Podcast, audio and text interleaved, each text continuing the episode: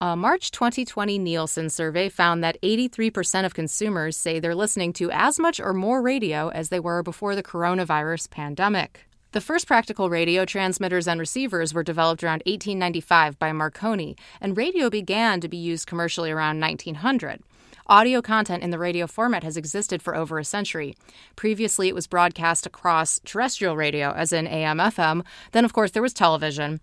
All the while, through the 20th century, people could listen to content, music, audio, etc., that they had purchased at the record store and later CDs too, at Empire Records and its competitors Sam Goody, Tower Records, Virgin Megastore, and the like.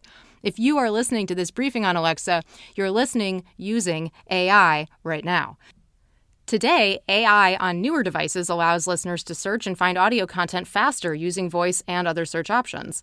For example, you can voice search on Spotify for a podcast simply by the name of the guest or a few words of the topic. You can even do this through your Echo Buds and not even pick up the device. As a result, this has facilitated users' ability to find and consume more audio content.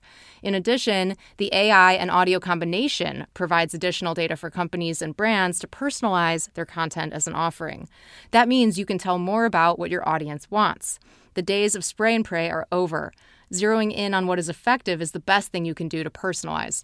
People expect personalization today. AI lets you offer that while still using the medium that is the warmest and most natural, the comfort food of media, the human voice.